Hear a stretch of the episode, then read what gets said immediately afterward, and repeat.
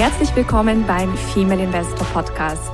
Mein Name ist Jana Lezar und ich begleite Frauen auf ihrem Weg zum sicheren Investieren, um ein selbstbestimmtes und freies Leben aufzubauen.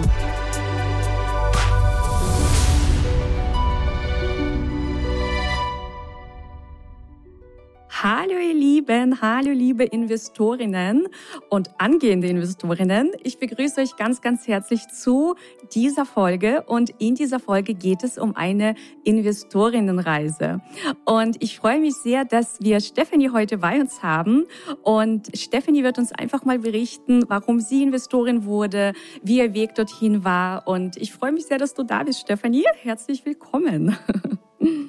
Liebe Jana, vielen herzlichen Dank für die Einleitungsworte und die nette Begrüßung. Ich freue mich sehr, heute hier sein zu dürfen und äh, ja, meine Geschichte mit angehenden Investorinnen zu teilen und den, die ein oder andere dadurch vielleicht ein bisschen zu inspirieren und äh, ja, ihr auf ihrem Weg zu helfen. Sehr schön. Lass uns doch erstmal damit starten, dass du uns mal kurz erzählst, also wer ist Stephanie? Was ist dein Background? Also kommst du aus einem wirtschaftlichen Background? Hast du BWL, VWL studiert? Oder ja, was ist einfach auch dein, dein beruflicher Background? Und wann startete deine Investorinnenreise? Wann war so dieser erste Moment, wo du gedacht hast, ich möchte Investorin werden? Mhm. Also zu meinem Hintergrund, äh, ich habe nach dem Abitur Business Administration studiert mhm. äh, und damals war Investition und Finanzierung mein Lieblingsfach und wo ich dachte, das, das finde ich richtig spannend. Ich komme ursprünglich aus Frankfurt und da gibt's ja auch sehr stark den Börsenbezug.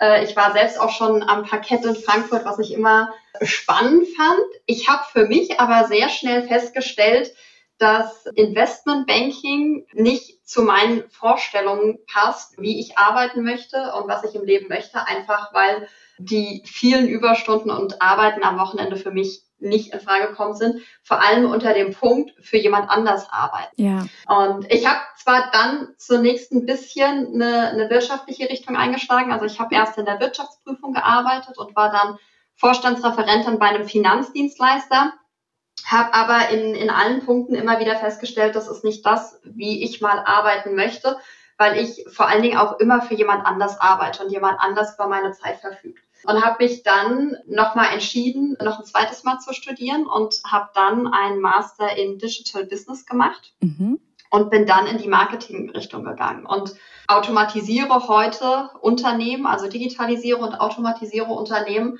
was zum einen mein eines Standbein ist, was mich unglaublich mit Freude erfüllt, äh, einfach weil ich so viel Wissen in Bereiche reinbringen kann, wo das Wissen fehlt. Zum anderen habe ich aber immer gemerkt, irgendwie fehlt mir noch so dieser Finanzbezug. Und ich fand die Börse schon immer spannend.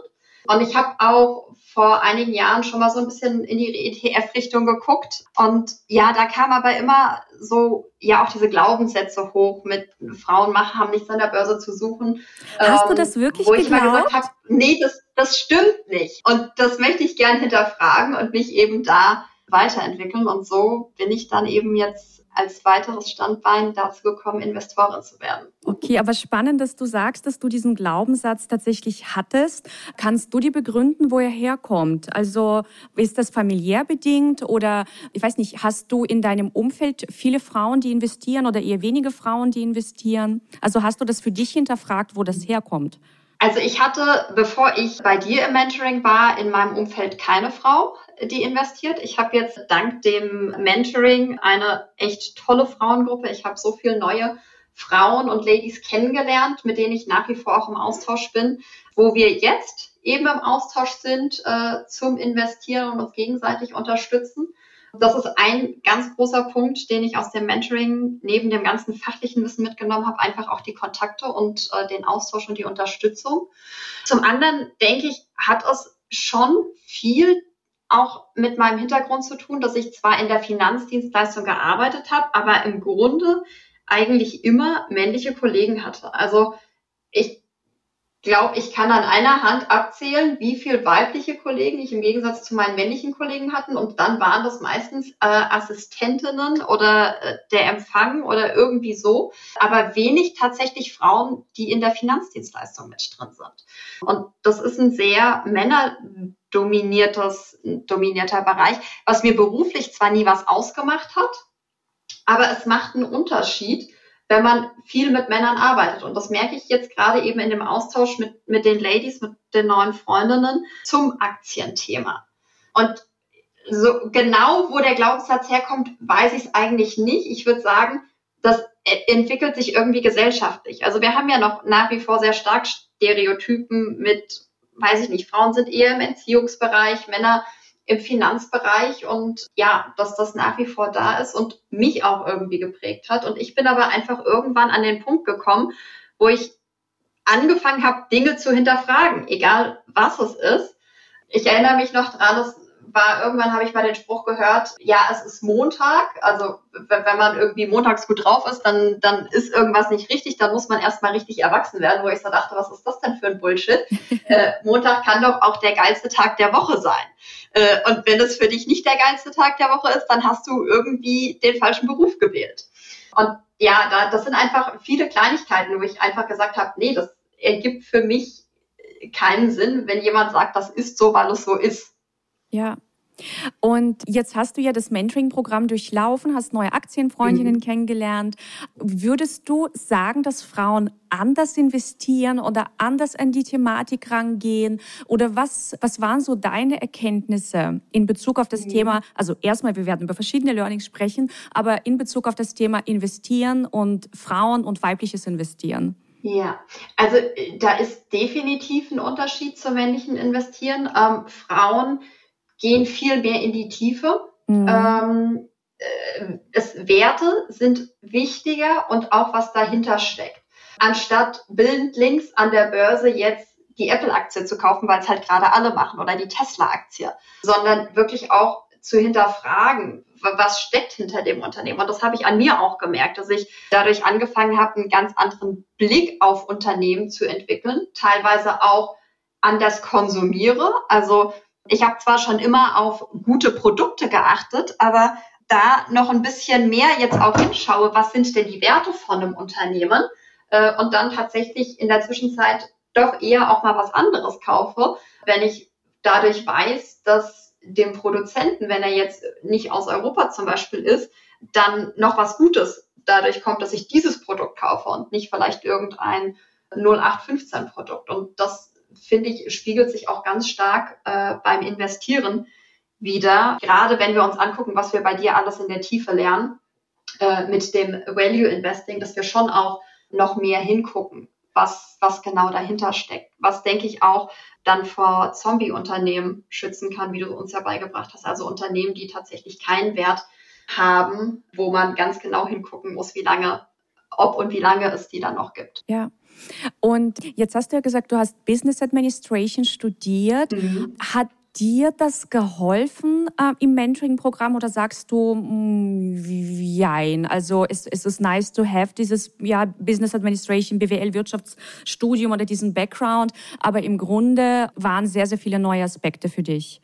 Also ich denke, es hat mir viele Dinge einfacher gemacht, einfach weil ich schon die Brille drauf hatte durch meinen Hintergrund. Auch die, die Wirtschaftsprüfung hat mir da sehr geholfen, einfach weil ich da viele Unternehmen kennengelernt habe, viel Geschäftsberichte gelesen habe und auch wusste, wo Dinge stehen. Ähm, das hat für mich persönlich viele Dinge einfacher gemacht, dass ich ähm, es schneller aufnehmen konnte. Äh, ich denke aber, es ist keine Voraussetzung. Also so wie du uns Themen beibringst, muss man eben nicht studiert haben, um das zu lernen, was du vermittelst, einfach weil du uns Schritt für Schritt durchführst und an die Hand nimmst und gerade auch was die ganzen äh, Tools und Software, die wir kennengelernt haben, angeht, davon habe ich vorher keine gekannt und da hat mir auch mein Studium in der Form nichts genützt, weil man einfach wissen muss, wie man es richtig einstellt und wie man einen Chart dann liest und äh, das sind Dinge, die man in einem normalen Studium jetzt nicht lernt. Ja, überhaupt nicht. Also ich habe es ja auch nicht im Studium gelernt und ich meine, ich habe ja selbst, habe ich ja auch schon in meiner Investorinnenreise erzählt, äh, ähm, selbst beim Professor gearbeitet für Finanzierung mhm. und Investition und du, du lernst halt wirklich so viele Dinge nicht. Also ich bin auch nicht aus der Uni rausgekommen und habe dann erstmal gedacht, oh wow, ich als allererstes werde ich jetzt mal investieren. Sondern ja, es ist dann letztendlich vieles durch, durch das Berufsleben gekommen, wofür ich auch sehr, sehr dankbar bin. Ähm, also die Universitäten dürfen da ja ihr Studium gerne, BWL und VWL-Studium gerne noch um die Investitionsthemen ergänzen. Mhm. Aber die Professoren selbst investieren ja noch nicht mal. Ne? Oder ganz oft ja. auch tatsächlich nur in diese breiten Produkte, also in Fonds, ETFs, aber ganz, ganz selten Einzelaktien. Das ist ganz spannend. Mhm. Jetzt haben wir noch das Thema Optionshandel kennengelernt. Hast du das ähm, im Studium schon angeschnitten gehabt oder war das für dich neu und wie intensiv nutzt du das für dich? Nee, tatsächlich, das war für mich neu. Das habe ich im Studium nicht gehabt. Also da waren es eigentlich nur klassisch Aktien, Anleihen vielleicht noch ein bisschen Rendite-Rechnung oder Cashflow, aber nicht in der Form, äh, wie wir das jetzt bei dir gelernt haben. Und ich finde es ein unglaublich spannendes Tool, weil gerade wenn du eine gute Aktie gefunden hast, die du entweder schon besitzt oder erwerben möchtest, dann sind gerade Puts und Calls ein super Tool dafür, äh, damit Geld zu verdienen, auf die Aktie zu setzen Klar, es kommt natürlich immer darauf an, möchte ich die Aktie erwerben oder möchte ich sie behalten. Dementsprechend muss ich dann halt darauf achten, wie nah ich an den aktuellen Kurs setze. Aber auch da, wenn man seine Hausaufgaben macht, das äh, auf jeden Fall äh, super interessante Einnahmequelle neben den Dividenden von Aktien. Ja, was glaube ich einfach auch vielen nicht bekannt ist. Also viele denken ja auch bei den Aktien, nur, na ja, ich lebe dann halt von meinen Dividenden. Und ich meine, damit du von deinen Dividenden leben kannst, na ja, da braucht es halt schon ein bisschen, ja, ein größeres Portfolio. Formulieren wir es mal ja. so, ja, damit du wirklich, wirklich finanziell frei bist. Und die Optionsprämien, die boosten das Ganze einfach, ja. Es ist einfach eine zusätzliche Einnahmequelle. Und wenn man weiß, wie man sie anwendet, natürlich gibt es auch Risiken bei Optionen, die muss man verstehen, die muss man beherrschen. Aber dann ist das einfach eine sehr, sehr spannende Sache, also die ich persönlich nicht mehr missen möchte. Mhm. Was waren ähm, so rückblickend deine Herausforderungen auf deiner Reise als Investorin oder gab es überhaupt welche? Ja, es gab definitiv. Also zum einen, es ist die Fülle an, an äh, Inhalt, ja. die vermittelt, der vermittelt wird. Ähm, das merke ich auch jetzt immer wieder, auch wenn ich die Aufnahmen nochmal angeschaut habe wenn ich es nicht tagtäglich mache, es geht so schnell vergessen, sei es, ob es jetzt der Strangle ist oder die Strategien, da ist echt wirklich üben, üben, üben super wichtig, da dran zu bleiben. Und tatsächlich, was ich für mich auch gemerkt habe, ist, dadurch, dass ich einen Vollzeitjob habe, bleibt meistens nur am Wochenende Zeit übrig die ich mir sehr gerne nehme. Nur am Wochenende ist die Börse geschlossen. Das heißt, ich bin da noch am gucken, wie ich das gut für mich hinbekomme, dass ich da meine Zeiten zum Traden finde. Klar, wenn man jetzt im amerikanischen Markt unterwegs ist, ist es ein bisschen einfacher, weil da sind ja die Börsenzeiten anders als Richtig. bei uns. Also da bietet sich ja dann an, eben abends entsprechend zu traden. Das geht im, im europäischen Markt äh, eher weniger, aber das, das ist tatsächlich ein Punkt. Das heißt, du, du konzentrierst dich gerade auch eher auf den äh, europäischen Markt oder weil du sagst, du hast dann ja. am, also quasi unter der Woche dann nicht die Zeit? Ja, also was ich für mich gemerkt habe, ist, es ist zum einen ein großer Punkt, ähm, ein, ein, Gefühl von Sicherheit zu entwickeln. Und mhm. da ist eben die Frage, was, was ist Sicherheit hier? Also ich, ich merke, ich muss zum einen das Unternehmen verstanden haben, ich muss mich aber auch äh, in den Strategien äh, entsprechend sicher fühlen. Das heißt, das geübt zu haben, wie ich zum Beispiel Putz oder Calls setze. Das ist der eine Punkt und dann eben ja auch, auch gucken, was, was sind für Unternehmen äh, spannend dabei. Und da, also habe ich jetzt zum Beispiel auch im Austausch mit den Aktienfreundinnen festgestellt, naja, stabile Unternehmen haben nicht so interessante Margen jetzt bei den, bei den Puts zum Beispiel. Unternehmen, die dynamischer sind, wo der Kurs auch gerne mal rauf und runter geht, dann gibt's dann halt interessantere Margen. Das ist mir aber gerade als Anfängerin ein bisschen zu ich nenne es mal risikoreich, weil ich du meinst, du meinst, dass die Prämien dann einfach höher sind, ne? Also richtig, genau. genau. Mhm. Also je, je, je, dynamischer der Kurs ist oder das Unternehmen ähm, sich das entwickelt, desto höher sind die Prämien ja meistens. Ja. Ähm, und das ist aber für mich ein Punkt, wo ich merke, da kann ich einfach den Markt und das Unternehmen noch nicht gut genug einschätzen, dass ich mich damit sicher fühle. Und äh, gerade wenn man sich Aktienkurse seit Anfang des Jahres anguckt, es gibt ja viele Unternehmen, da haben sich die Kurse halbiert seit Anfang des Jahres. Und das ist einfach so ein Punkt, wo ich mir denke, okay, da, da, da fehlt mir noch äh, eben Erfahrung, um, um damit besser umgehen zu können oder gegebenenfalls dann auch mal Dinge zu rollen, wenn, wenn der Kurs halt, ab, halt absackt. Ja, also das waren dann quasi so deine, deine größten Herausforderungen oder sind noch deine Herausforderungen? Ja, ja. Genau. Also äh, ich, ich lese und höre, beziehungsweise ich höre äh, regelmäßig News. Also ich, ich bin ja ein großer Podcast-Fan und ich höre da auch äh, viel zu den Märkten, einfach um, um jetzt auch in der Situation mit dem Krieg, der ist, oder mit der immer weiter steigenden Inflation quasi da eins besser einschätzen zu können, was, was tut sich dann auch an den Aktienmärkten und tatsächlich halt dann eher kurzfristig zu gucken. Also das habe ich auch gemerkt, wenn ich sag mal, alles, was aktuell eigentlich über drei Wochen rausgeht, ist so ein Punkt, wo ich sage, kann ich überhaupt nicht einschätzen, was wie, wie sich der Kurs entwickelt, wenn ich mir jetzt gerade die letzten fünf Monate angucke. Ja. Was da teilweise für Bewegungen in sehr kurzer Zeit waren. Aber das ist ja auch das Spannende, dass wir alle Möglichkeiten haben. Wir können sehr kurzfristig gehen mit den Strategien, wir können langfristig gehen. Also wir haben eine ziemliche ja, Bandbreite, um uns auch in dem Markt zu positionieren. Das stimmt, ja. Ja. Was waren denn so deine wichtigsten Learnings?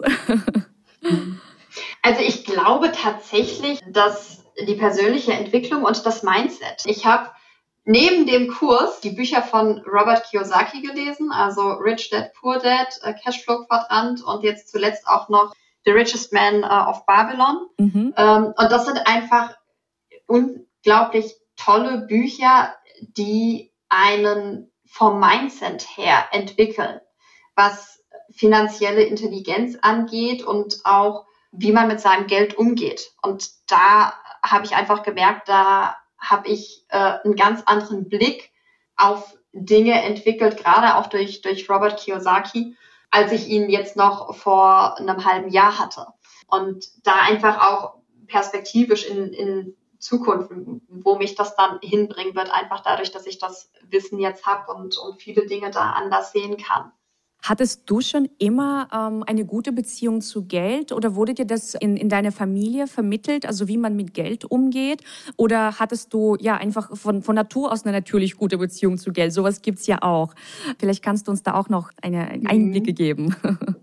Also ich glaube, bei mir ist es tatsächlich von Natur aus. Ich kann mich nicht großartig erinnern, dass ich es in der Tiefe jetzt durch meine Familie mitbekommen habe, wenngleich in meiner Familie ich würde mal sagen, eigentlich immer ganz gut mit Geld umgegangen wurde. Also es, es war immer Geld da.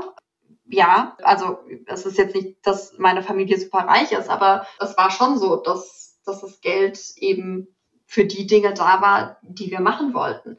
Ähm, aber ich kann mich nicht groß erinnern, dass jetzt irgendwie da viel drüber gesprochen wurde. Also was ich weiß ist, als Kind gab es damals noch den Weltspartag. Der war, glaube ich, irgendwann im Oktober, äh, wo wir auf die Bank gegangen sind und dann un unser Erspartes eingezahlt haben. Also das war so ein Punkt mit Sparen ist, ist wichtig, dass, dass da äh, vom, vom Taschengeld schon auch immer was äh, ja, erspart wird, was man dann auf die Bank trägt. Als ich Kind war, da gab es damals zumindestens dann auch noch ein paar Zinsen. Das ist ja schon ganz lange jetzt nicht mehr so. Aber das, das ist zumindest so der Hintergrund mit man spart und dann wird aus dem Ersparten mehr.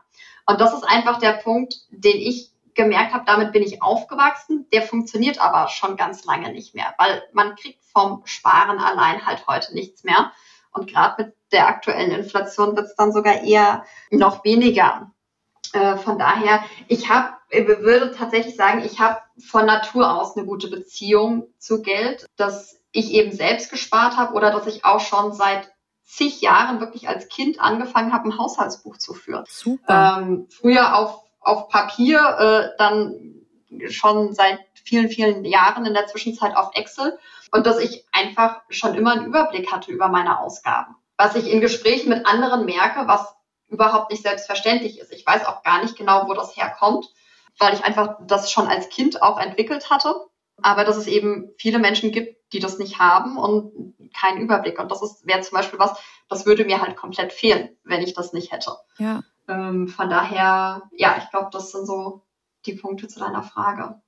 Und wenn wir uns jetzt nochmal das Lernen in einer Frauengruppe anschauen, ja, ich, wir haben ja nur exklusive Damenrunden, Frauenrunden. Mhm. Wie, also hast du das Gefühl, dass ähm, Lernen, in, also vor allem das Erlernen von Börsen- und Aktienthemen ähm, in einer Frauenrunde leichter fällt? Oder wie hast ähm, du das ja, für dich ich denke erlebt? schon. Also es ist ganz lustig. Ich hatte in meinem Bachelorstudium eine Professorin, das war Volkswirtschaftslehre damals, die hat es tatsächlich geschafft durchzusetzen, dass äh, wir dieses Fach getrennt unterrichtet bekommen haben. Also wir hatten eine Frauenrunde für Volkswirtschaft und dann hat sie die Männer separat unterrichtet, einfach weil sie damals gesagt hat, Frauen tun sich mit den Themen schwerer und in einer reinen Frauenrunde werden dann doch mehr auf Fragen gestellt und sie kann uns besser unterstützen. Von daher, das, das ist so ein Punkt, wo ich das schon mal hatte, mhm. ähm, in einer reinen Frauengruppe. Ansonsten, ich habe schon viele, viele Kurse und, und, Seminare mitgemacht. Das war immer gemischt und mhm. ähm, äh, es führt halt meistens dazu, dass sich viele Frauen nicht trauen. Also ich, ich habe damit relativ wenig Berührungspunkte, einfach weil ich auch in einem sehr stark männerdominierten Umfeld gearbeitet habe so, so dass ich in der Regel trotz allem auch Fragen stelle, äh, die aufkommen. Ich kenne aber auch so aus, aus dem Studium raus Freundinnen, wo das echt ein Thema ist, die sich da nicht trauen. Und von daher, ja, ist es definitiv was anderes. Wobei auch da ist mir aufgefallen, wir waren eine sehr disziplinierte Runde, wo wo dann die Hand gehoben wurde und, und nicht einfach reingerufen, wie ich das so aus, aus anderen Kursen kenne. Ähm, also ja, es ist, es ist definitiv was anderes, wenn man so nur unter Frauen ist. Ja, also die weibliche Höflichkeit. genau. Sehr schön. Und du hattest ja am Anfang gesagt, dass ähm, in, du in deinem Umfeld keine Frauen hattest, die selbst investieren. Ähm, mhm. Also erzählst du jetzt inzwischen, dass du ähm, ja eine Investorin bist oder oder hältst du das immer noch so ein bisschen? Ist das eine Privatsache für dich äh, und du taust dich jetzt nur mit deinen Aktienfreundinnen aus? Also oder oder merkst du aktuell, dass sich doch mehr Frauen auch aufgrund der Inflation und, und verschiedener Themen doch anfangen mit der Börse und mit Finanzen und mit Investments zu beschäftigen? Also was ist so, was erlebst du gerade in deinem Umfeld? Mhm. Ähm, also ein Punkt, den ich feststelle, ist, dass sich mein Umfeld tatsächlich verändert. Mhm. Ähm, einfach dadurch, weil ich mich auch verändere und weil ich eben zum Beispiel durch das Mentoring jetzt auch neue Freundinnen dazu gewonnen habe, mit denen ich mich genau zu diesem Thema austausche, was im alten Umfeld halt auch gar nicht mehr so geht, weil ich jetzt hier ein Thema habe, mit dem ich mich nicht mehr mit anderen unterhalten konnte, einfach weil ich dazugelernt habe. An sich ist es, ich, ich würde nicht sagen, ich halte es geheim, aber es ist tatsächlich was, womit ich mit meinem alten Umfeld tatsächlich eher nicht drüber spreche. Einfach weil wir nicht auf das Thema kommen, eben zusammen mit dem Punkt, dass sich mein Umfeld eben auch verändert. Und ja, also ich kann tatsächlich jetzt so aus meinem alten Umfeld wenig sagen, inwieweit jetzt gerade mit Inflation oder so das ein Thema ist, weil es war halt früher auch nie ein Thema, dass wir uns über Geld unterhalten haben und das tun wir auch heute nicht. Und da merke ich aber einfach, wie wichtig es auch ist, Gleichgesinnte zu haben mit Interessen, die man teilt, über die man sich dann unterhält. Und ich nehme es tatsächlich in der Zwischenzeit auch äh, sehr entspannt, äh, wo ich sage, es, es, jeder Mensch, der in mein Leben kommt, kommt aus einem bestimmten Grund und ich wertschätze jeden, der da ist. Es ist aber vollkommen in Ordnung, wenn sich an einem gewissen Punkt die Wege wieder trennen, weil ja. dann war der Mensch genau für den Moment da und so kann ich halt auch mit meinem alten Umfeld äh, gut umgehen, dass ich weiß, das sind sehr wichtige Menschen für mich, die eben zu der Zeit ein, ein, eine wichtige Rolle in meinem Leben waren. Und jetzt, wo wir gerade andere Interessen haben und nicht mehr die gleichen Gemeinsamkeiten teilen, ist das auch in Ordnung, wenn der Kontakt da eben weniger wird. Ja, so ist es. Und was sind deine Tipps an angehende Investorinnen? Oder auch in Investorinnen, die bereits investieren, aber noch so ein bisschen, ja, vielleicht eher noch mit Fonds und ETFs, also eher so passive Investorinnen? Mm, tatsächlich machen. Also ich merke das selbst an mir. Ich bin jemand, äh, die überlegt lieber zweimal oder dreimal, zumindest in der Vergangenheit sehr viel. In der Zwischenzeit habe ich gemerkt, äh, wirklich machen. Äh, und ich stelle mir in der Zwischenzeit immer die Frage, was ist denn das, was ich daraus lerne, wenn ich es mache? Und was ist das, was ich verpasse, wenn ich es nicht tue? Und in der Regel ist es so, dass das, was ich lerne, wenn ich es mache, einfach so viel größer und spannender ist, auch wenn es irgendwie mit Unsicherheit vielleicht verbunden ist äh, oder nicht wissen, was kommt. Aber es es hilft einfach, weil es macht irgendwie auch so ein bisschen Neugierde auf, es kommt jetzt was Neues, auch wenn ich noch nicht weiß, was es ist, und tatsächlich anfangen. Und das hat mich in den letzten Jahren sehr weit gebracht und mir unglaublich weitergeholfen. Und ja, gerade auch jetzt fürs, fürs aktive Investieren wirklich ausprobieren, machen, Fehler machen, dran lernen äh, und eine Routine entwickeln. Äh, das ist ganz wichtig. Also gerade der Punkt mit der Routine, das ist jetzt auch was, das habe ich jetzt am Wochenende gemerkt, als ich wieder dran saß und dachte, ach, wie ging das nochmal und das nochmal, wo ich dachte, okay, dann muss ich es eben zu einer Priorität machen und mir jeden Morgen eine halbe Stunde Zeit nehmen und dann irgendwie einen Geschäftsbericht lesen oder was auch immer, bis es einfach sitzt. Und dann ist es auch okay, wenn ich nicht mehr jeden Tag dran sitze. Aber bis dahin wirklich dranbleiben, umsetzen und lernen. Sehr schön. Und äh, du investierst, also quasi deine Investments sind jetzt also Einzelaktien und Optionen.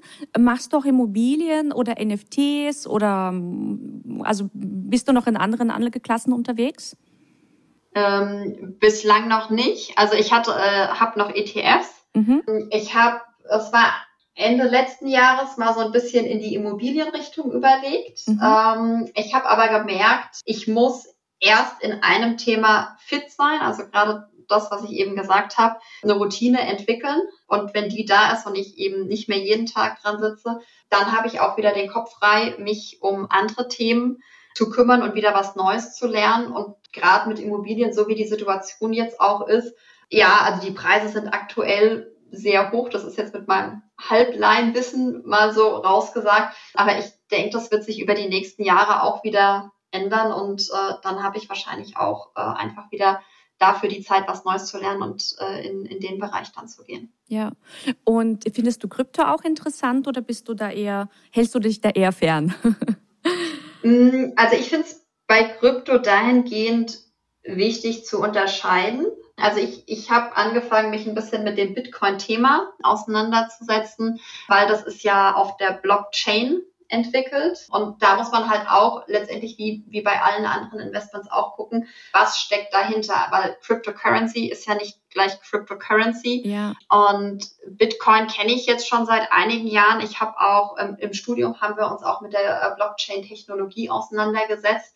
Und wenn man das als Wertspeicher sieht und auch versteht, dass es ja nach oben hin gedeckelt ist, einfach weil es ja eine Maximalanzahl an Bitcoins gibt, und wie diese eben auch verteilt werden, dann ja, finde ich es interessant, aber auch da ist es einfach noch der Punkt, ich habe noch zu wenig Wissen dazu, als, als dass ich da sagen kann, okay, ich weiß, wie der Hase läuft. Und das ist für mich wichtig, dass ich zumindest ein, ein gutes Grundverständnis. Ja, aber das ist genau, ähm, genau, da sind wir wieder beim Thema weibliches Investieren. Also wir wollen es halt wirklich erstmal genau verstehen und das dann investieren ja. wir.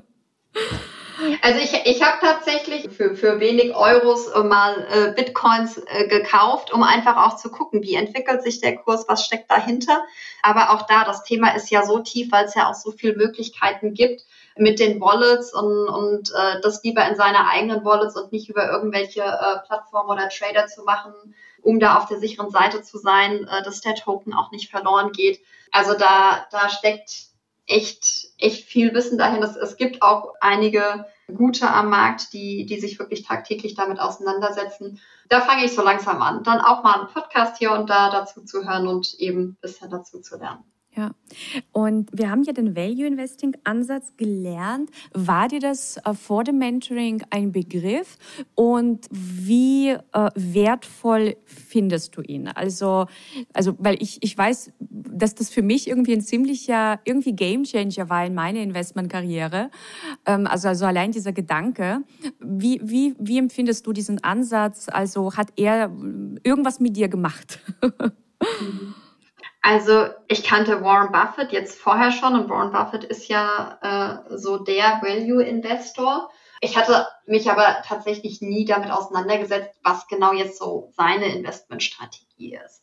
Was ich sehr spannend am Value Investing Ansatz finde, ist eben die fundierte Unternehmensanalyse, also sich das wirklich im Detail anzuschauen, was auch die verschiedenen Bereiche sind, sei es jetzt das Management, die reinen Zahlen oder die Unternehmensbewertung.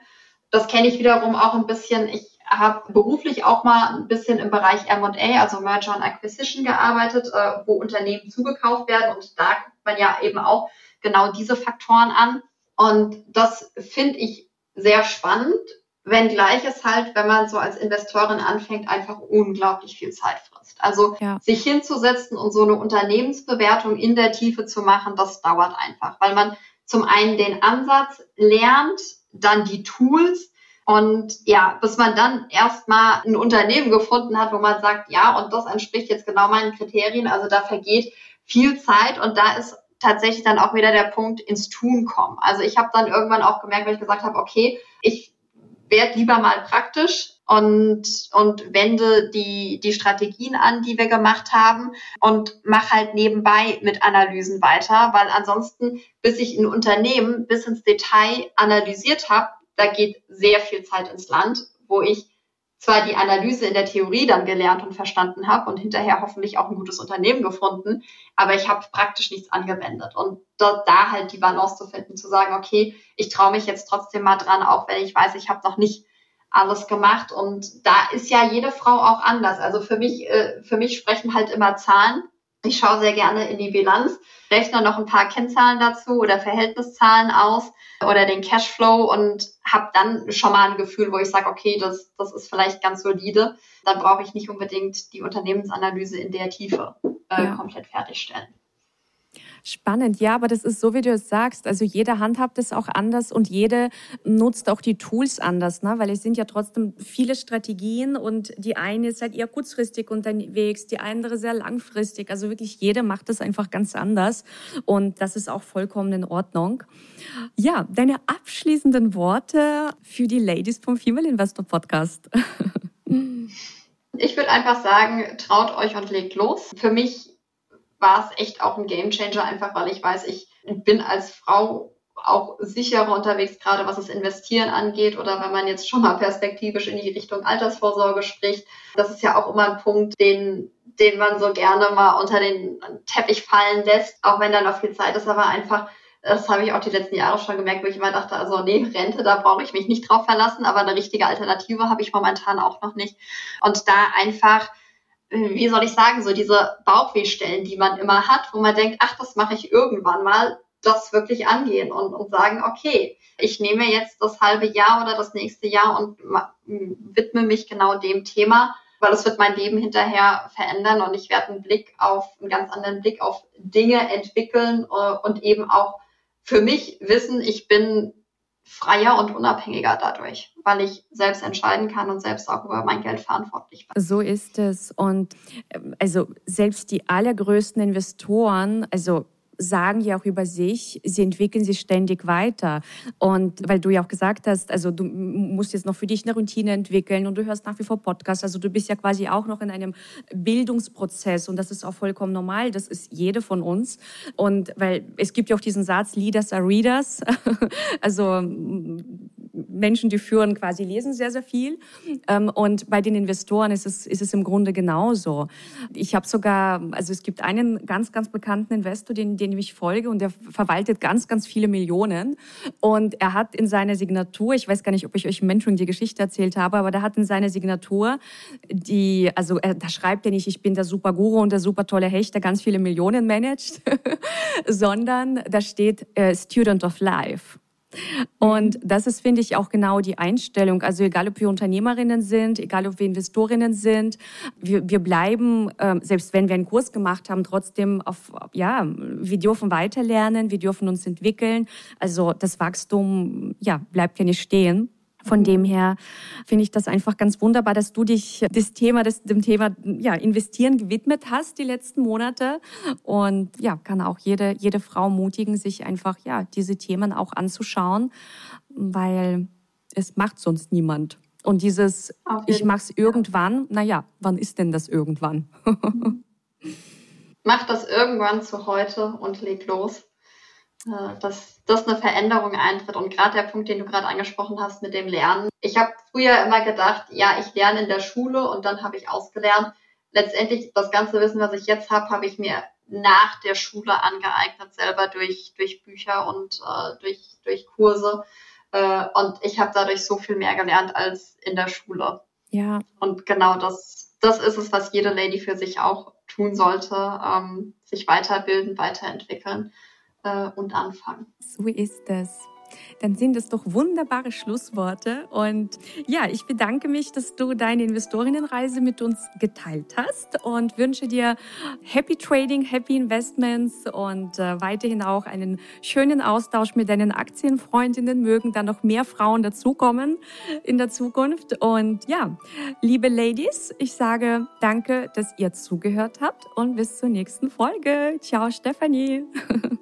Vielen Dank, macht's gut. Tschüss. Ciao. Das war der Female Investor Podcast. Für mehr Inspirationen, wie du mit Leichtigkeit zur Investorin wirst, schau gerne auf meine Website www.female-investor.com. Bis zum nächsten Mal, deine Jana.